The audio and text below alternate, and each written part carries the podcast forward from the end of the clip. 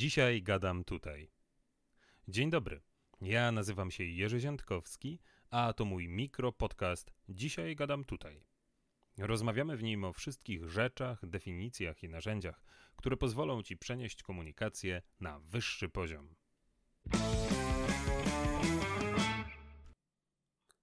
Odcinek ósmy. Dobry materiał.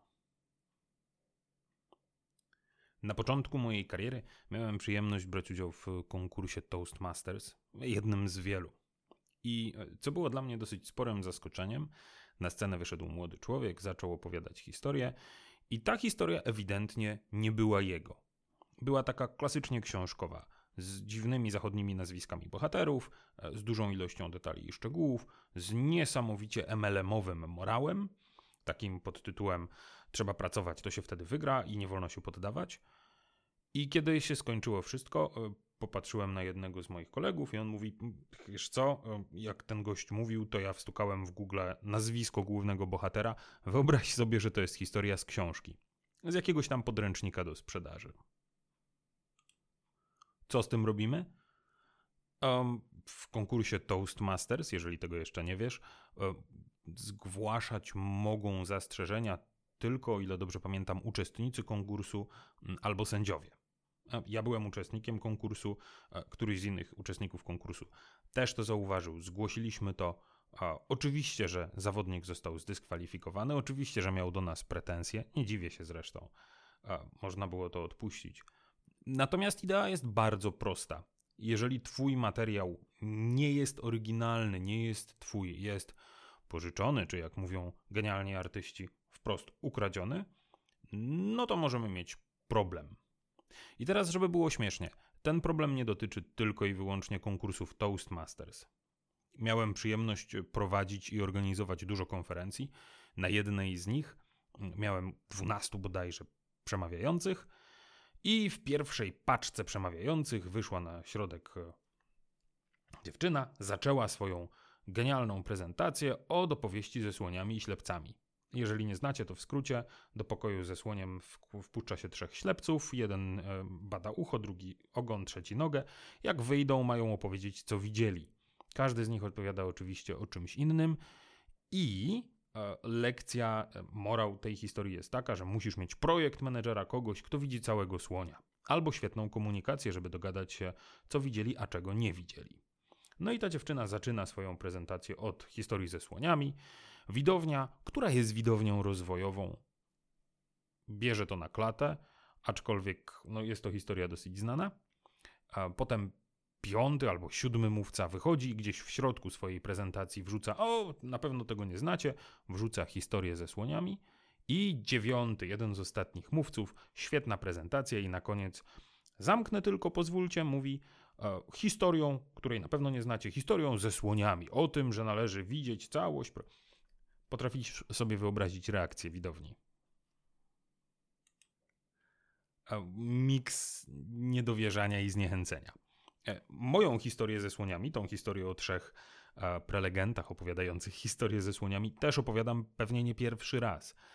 Natomiast jeżeli wyjdziesz na środek, na scenę, czymkolwiek ta scena będzie, czy sprzedajesz, czy próbujesz dostać podwyżkę, czy ubiegasz się o pracę, czy wychodzisz jako prelegent na dużej konferencji i mówisz coś, co ludzie już znają, co nie jest twoje własne, nie jest oryginalne, nie jest dobrze dostosowane, a przede wszystkim nie jest dobre, a jest duża szansa, że mimo świetnego kontentu merytorycznie i mimo dobrego warsztatu scenicznego, coś po prostu nie zaklika.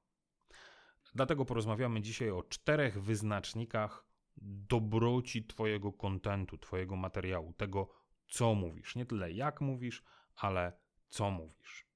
I są cztery wyznaczniki, dla mnie przynajmniej, z angielskiego Own, Original, Adaptable and Good, czyli własny, um, oryginalny, adaptowalny i dobry. Dobry e, w rozumieniu oceny przez widownię. Zacznijmy od początku, czyli od tego, czy historie, które opowiadam, powinny być moje. Wielokrotnie w trakcie mojej kariery dostawałem pytanie, czy historie powinny być prawdziwe? I odpowiadałem, że tak, w 100% w 8 przypadkach na 10 powinny być prawdziwe. Albo odwrotnie, powinny być prawdziwe w 80%, w 10 przypadkach na 10. E, śmieję się, ale o wiele łatwiej zapamiętać swoją własną prawdę niż coś, co wymyśliliśmy, przynajmniej mi. Plus moment, kiedy zapominam, co się dzieje w historii, to moment, kiedy mogę sięgnąć do niej i zobaczyć, co tam było, bo przecież byłem świadkiem albo nawet bohaterem tejże historii.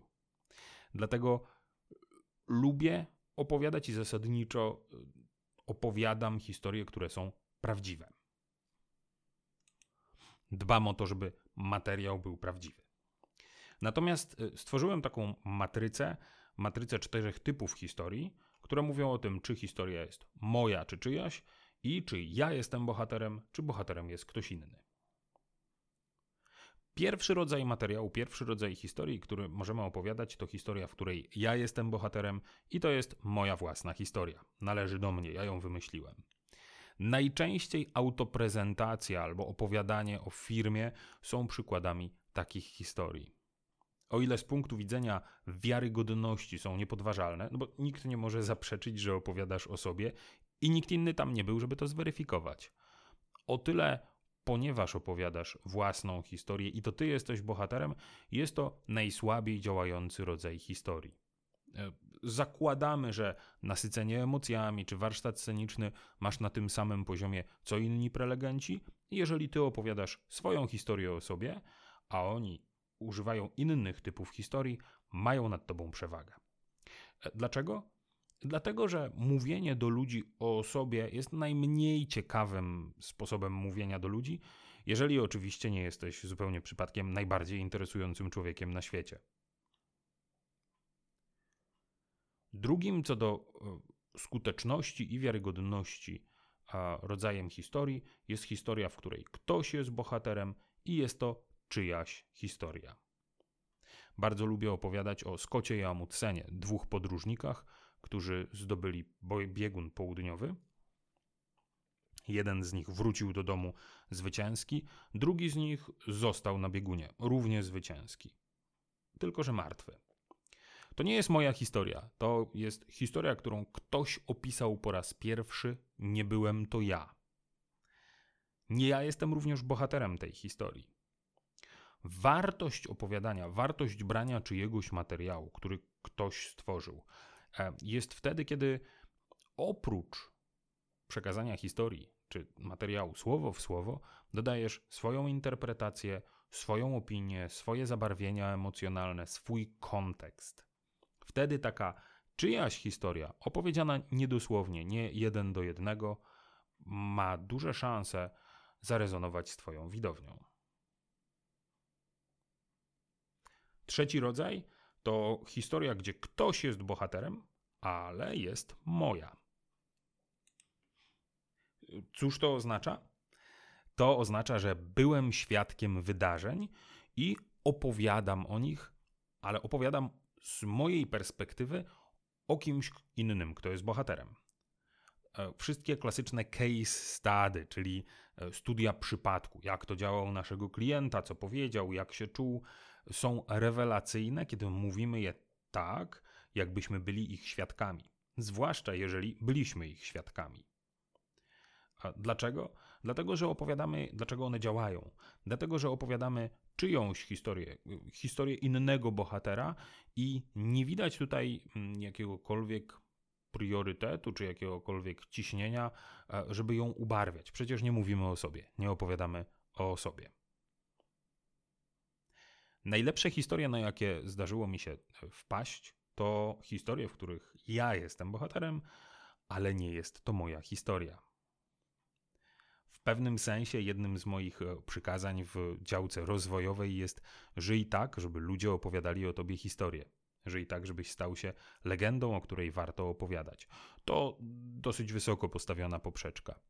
Ale to nie znaczy, że nie możesz pójść do swoich klientów i zapytać, co o tobie myślą, co o tobie sądzą, jak cię postrzegają, jakie kompetencje według nich są w tobie najciekawsze, najważniejsze czy najskuteczniejsze. I na podstawie tych odpowiedzi możesz zadać proste pytanie: Skąd wiesz, gdzie to widziałeś, gdzie to ci się sprawdziło? I nagle otrzymujesz czyjąś historię o tobie. Historię, której możesz użyć i o której możesz mówić, stawiając siebie niejako w świetle e, reflektorów, ale nie będąc narratorem, bo to przecież klient, czy e, współpracownik, czy osoba, którą odpytałeś o opinię, mówi o tobie. I to moim zdaniem jest najciekawszy typ materiału, najciekawszy typ historii, który pokazuje, jacy jesteśmy, ale oczami innych narratorów.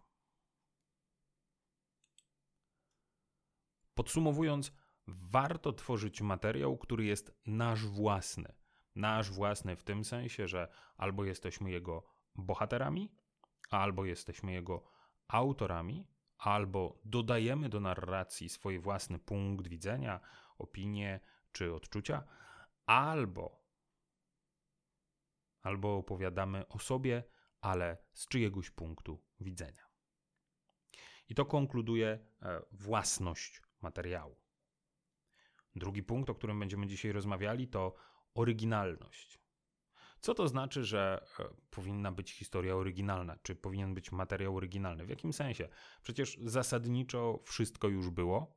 Nie da się ukryć, że trochę trudno stworzyć dzisiaj coś nowego, co nie byłoby sztuką. Co nie byłoby sztuką, bo z jednej strony wchodzę na konferencję i tam jest, że na podstawie Extended Diska możemy zrobić następujące. I sobie myślę, rany boskie, przecież wszyscy znają narzędzie e, pod tytułem Extended Disk, czy Maxi Disk, czy e, badanie Gallupa. To, to, są znane rzeczy na rynku, a jednak ludzie opowiadają o tym i z punktu widzenia wielu widowni jest to oryginalne, jest to nowe, jest to użyteczne. Dla mnie więc e, ta oryginalność polega na tym, że coś jest dla widowni nowe i użyteczne. To oznacza, że nie musisz trudzić się i starać się być artystą. Można, ale nie trzeba. Co to znaczy artystą? Jak rozumiem sztukę versus rzemiosło? Jesteś artystą, jeżeli robisz coś, nie dbając o to, czy znajdzie się ktoś, kto to polubi, bo uważasz, że sam wiesz najlepiej i po prostu robisz po swojemu. Na świecie jest 7,5 miliarda ludzi, na pewno znajdzie się ktoś, kto za to zapłaci. Rzemiosło natomiast, rzemieślnik to ktoś, kto robi określone rzeczy, a potem weryfikuje z rynkiem, czy rzeczywiście to jest coś, czego ludzie chcą i szuka takich rozwiązań, które będą najlepiej sprzedawalne, najszerzej sprzedawalne, będą przynosiły i ludziom, i jemu największą korzyść. Dlatego, kiedy tworzę materiał, patrzę na niego z punktu widzenia użyteczności. Co to znaczy użyteczność? Użyteczność to, e, jeżeli ktoś weźmie moją prezentację, moją mowę, moją prelekcję, mój pitch sprzedażowy, czy moją autoprezentację i będzie potrafił od ręki coś z nią zrobić, w jakiś sposób wykorzystać, wdrożyć w swojej pracy, złożyć zamówienie, w jakiś sposób zmieni się jego życie.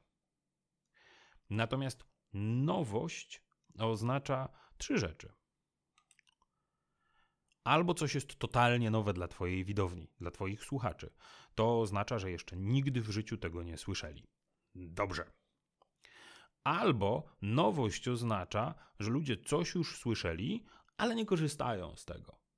W 2010 rozpakowałem pudła, które zostały mi po przeprowadzce z poprzedniego domu. E, były w nich materiały z 2000 roku i w tych materiałach były moje notatki ze studiów gdzie jako informatyk miałem przez pół roku przedmiot przemawianie publiczne. Część z tych notatek, okazało się, pokrywała się z tym, czego od 2008 uczyłem się znowu i o czym zdążyłem już zapamiętać. Kiedy popatrzyłem na nie, powiedziałem sobie: O, rzeczywiście, to nie jest dla mnie nowe, kiedyś już to spotkałem, ale zapomniałem o tym i nie wykorzystywałem. Albo wiedziałem tak, ale nie korzystałem, teraz kiedy to mówisz, wykorzystam znowu to też jest rodzaj nowości. Trzecia nowość, natomiast trzeci typ nowego, to tak wiem, tak korzystam, ale mówisz to w tak określony sposób, tak inny punkt widzenia masz, że okej, okay, dla mnie to jest walidacja tego, e, czego używam. Więc tak, jest to dla mnie w pewnym sensie nowe. Nie jako wiedza, nie jako merytoryka, tylko jako inny punkt widzenia na tę wiedzę czy merytorykę, czy interpretacja tego, co jest u mnie w głowie. A więc, jeżeli chcesz tworzyć oryginalny materiał, to z mojej perspektywy powinien on być rzemiosłem, czyli dostosowany do widowni, chyba że chcesz być artystą. Powinien być nowy i powinien być użyteczny dla Twoich y, słuchaczy. Trzeci element dobrego materiału to adaptowalność. Co to znaczy adaptowalność?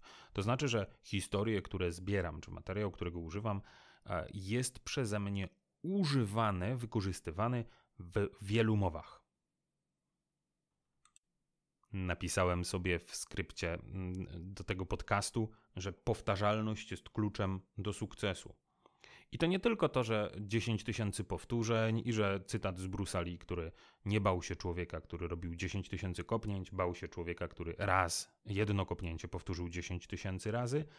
Um, raczej chodzi mi o to, że kiedy wychodzę na scenę i mam dobrze przygotowaną historię, mogę jej użyć i lecę niejako na półautomacie, jakkolwiek to brzmi, nie ma tutaj braku szacunku dla mojej widowni, chodzi o to, że nie wydaje energetycznie i emocjonalnie tyle, ile w momencie, kiedy muszę każdą historię, każdą prezentację, każdy materiał tworzyć od nowa.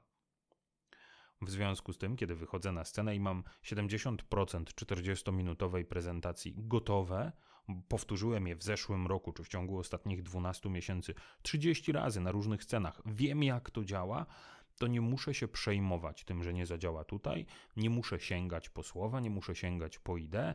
Mam w głowie materiał, który jest powtarzalny. Z drugiej strony, oznacza to również, że muszę się zastanowić, czy ten materiał będzie pasował mojej widowni. Czy będę mógł wyjść na środek i zacząć mówić do ludzi, yy", a oni będą mówili, no tak, rozumiemy. Dlatego materiał powinien być adaptowalny. I co rozumiem przez adaptowalny? Rozumiem, że jeżeli mamy jakiś morał, jakąś lekcję z danych z, ze źródeł, z cytatów, z liczby, ze statystyk, e, ze zdjęć, z historii czy z emocji, jeżeli mamy jakiś morał, to ten morał się nie zmienia. W obrębie danej historii to się nie zmienia. Natomiast mam różne punkty wejścia i różne ustawienia dla różnych widowni. Dam Wam konkretny przykład. Jedna z moich historii nazywa się 2008 od informatyka do mówcy. Opowiada o tym, jak w 2008 roku po raz pierwszy wyszedłem na scenę. Szef mnie wypchnął, powiedział Jerzyku, pójdziesz na MTP i opowiesz o systemie skanowania dokumentów przewozowych, który właśnie wdrożyliśmy, bo dostawca nas o to poprosił, żebyśmy pokazali jako case study, jako studium przypadku. Cokolwiek tam się wydarzyło, chodzi o to, że zrąbałem tą prezentację i to popchnęło mnie e, na ścieżkę kariery, tak to nazwijmy, mówcy profesjonalnego. Zacząłem się uczyć przemawiania. W zależności od tego, kto siedzi na widowni i jaki efekt chcę na początku zaprezentować, zaczynam tę historię od jednego z trzech punktów wejścia. Jeżeli um, mam na scenie ludzi, którzy zajmują się profesjonalnie byciem w korporacji, ale ich marzeniem jest wyjście z tej korporacji, kariera indywidualna, to opowiadam, e, zaczynam tę mm, historię od w 2012 roku spełniłem największe marzenie mojego życia.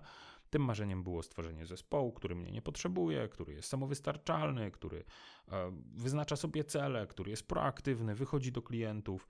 I w marcu 2012 e, przyszedł do mnie mój szef i powiedział: Jerzyku, Twoje marzenie się spełniło, Twój zespół Cię nie potrzebuje tu podpisz. I potem pokazuję dalszą ścieżkę mojego życia, wracając niejako do, a wszystko zaczęło się w 2008, kiedy. I tu dalsza część historii. Jeżeli chcę pokazać, że można się zmienić, że można wygrzebać się z największego. No, można, nie? E, I przestać być informatykiem takim, jak ja byłem. Ja byłem dziwnie komunikatywny to zaczynam od 2008 roku, czyli od w 2008 roku po raz pierwszy szef wypchnął mnie na scenę na Międzynarodowe Targi Poznańskie, gdzie miałem opowiadać o systemie skanowania dokumentów przewozowych.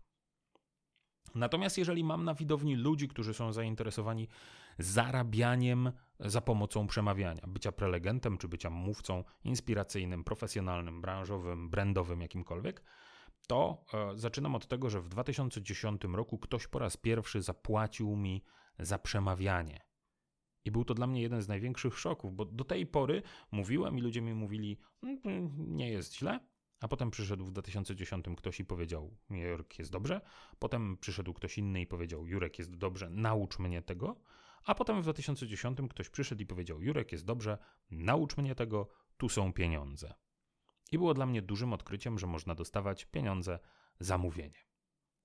A więc mam jedną historię od informatyka do mówcy, ale mam różne punkty wejścia w zależności od tego, kto siedzi na widowni, jaki typ e, widzów siedzi na widowni. Wiem, który z początków tej historii, czy ona zaczyna moją prezentację, czy jest gdzieś w środku, który z początków tej historii wybrać, żeby jak najlepiej przykuć ich uwagę i od razu zbudować relacje, a przy okazji powiedzieć im między wierszami: Wiem, jakie macie problemy, potrafię je rozwiązać. I to tyle, jak chodzi o adaptowalność historii. Oczywiście można tu pracować nad słowami, nad sformułowaniami, wchodzić w język branżowy, dostosowywać słownictwo i warsztat sceniczny do widowni, ale głównie adaptowalność to umiejętność zabrania różnych widowni w tę samą podróż. Ostatni wyznacznik dobrość, dobroć, do, dobrze, dobrzejstwo. Historia powinna być dobra. Materiał, który zbierasz, powinien być dobry. I teraz, co to znaczy dobry? Hmm. Z jednej strony jestem fanem rozróżniania skuteczności i efektywności. Bardzo często powtarzam, że jeżeli ktoś myli skuteczność z efektywnością, to może być skuteczny, ale nie obniży kosztów. Skuteczność to dowożenie celów, efektywność to koszt dowożenia celów. I teraz dla mnie materiał, którym dysponujesz, powinien być skuteczny. Co to znaczy powinien być skuteczny? To znaczy, że jeżeli założysz sobie określony cel, sprzedaż, zbudowanie relacji, wysłanie e-maila, brawa na końcu, cokolwiek tym celem jest, Twój materiał powinien ten cel dowozić. W najprostszym ujęciu, oczywiście, tworzysz taki materiał, idziesz na Toastmasters i sprawdzasz, jak on działa. I pieścisz go, i pieścisz, i pieścisz do momentu, kiedy nie zacznie dawać ci takich rezultatów, jakich potrzebujesz. Natomiast e, gdybym miał wymienić od tak z głowy trzy podstawowe benchmarki, czyli takie wskaźniki, po naszemu po polsku KPI, Key Performance Indicator, wskaźniki mm, tego, czy Twój materiał jest dobry, to skupiłbym się na, na trzech elementach. Pierwsze, jasność przekazu. Co to dla mnie oznacza? Opowiadam moją historię, na przykład tą od informatyka do mówcy. I ideą tej historii jest pokazanie, zobaczcie, można zmienić się z informatyka w mówcę, kimkolwiek jesteś, możesz zostać mówcą, możesz korzystać z narzędzi mówcy. Robię te prezentacje i proszę moją widownię testową, żeby wypisała, jak zrozumiała moją mowę, jakie przesłanie, jaki przekaz niesie ta mowa. I jeżeli napiszą coś w miarę zbliżonego do tego, co ja zaproponowałem w swojej idei, jestem w domu. To jest dla mnie jasność przekazu. Nie to, czy rozumieją słowa, czy rozumieją żargon, czy rozumieją poszczególne sentencje, czy zrozumieli przekaz. Czy dla nich przekaz jest taki sam jak ten, który zaplanowałem. To pierwsza rzecz. Druga rzecz to jasność emocji. Co to znaczy jasność emocji? Czy ludzie mają te same odczucia, emocje w trakcie słuchania mojego materiału, jak te, które zaplanowałem? O, mm, za, zaplanowałeś? Tak, zaplanowałem. Kiedy zaczynasz PowerPointa, to jest jedna z najciekawszych rzeczy, które robię na, na warsztatach. I ona fantastycznie zmienia ludziom punkt widzenia na to, w jaki sposób planować komunikację. Większość z nas zaczyna od PowerPointa. Otwieramy PowerPointa, otwieramy pierwszy slajd. Niewielu z nas tworzy cel prezentacji w następujący sposób. W notatkach do PowerPointa wpisuję sobie nazwę emocji, jaką mają czuć moi widzowie, kiedy skończę mówić. O, fascynacja, ekscytacja, zdziwienie, to tak można, e, zażenowanie, nigdy tak nie robiłem. E, jakiekolwiek emocje teraz czujesz, moją ideą było cię poruszyć. Takie zdania klucze poruszają zawsze moją widownię i ludzie mówią, o, nigdy tego nie próbowałem. Czemu? Bo nikt nigdy nas tego nie uczył. Ale jeżeli planujesz materiał, jeżeli tworzysz materiał i Twoim zadaniem jest poruszyć ludzi i zmotywować do bycia optymistycznymi, a z materiału wychodzi, że powinni być zażenowani, albo zmartwieni, albo przerażeni, albo skonfudowani, no to nie trafiłeś.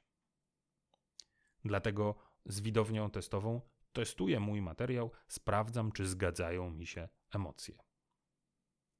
I trzecia rzecz, dotycząca może nie tyle materiału, co spójności jakości materiału z jakością warsztatu scenicznego.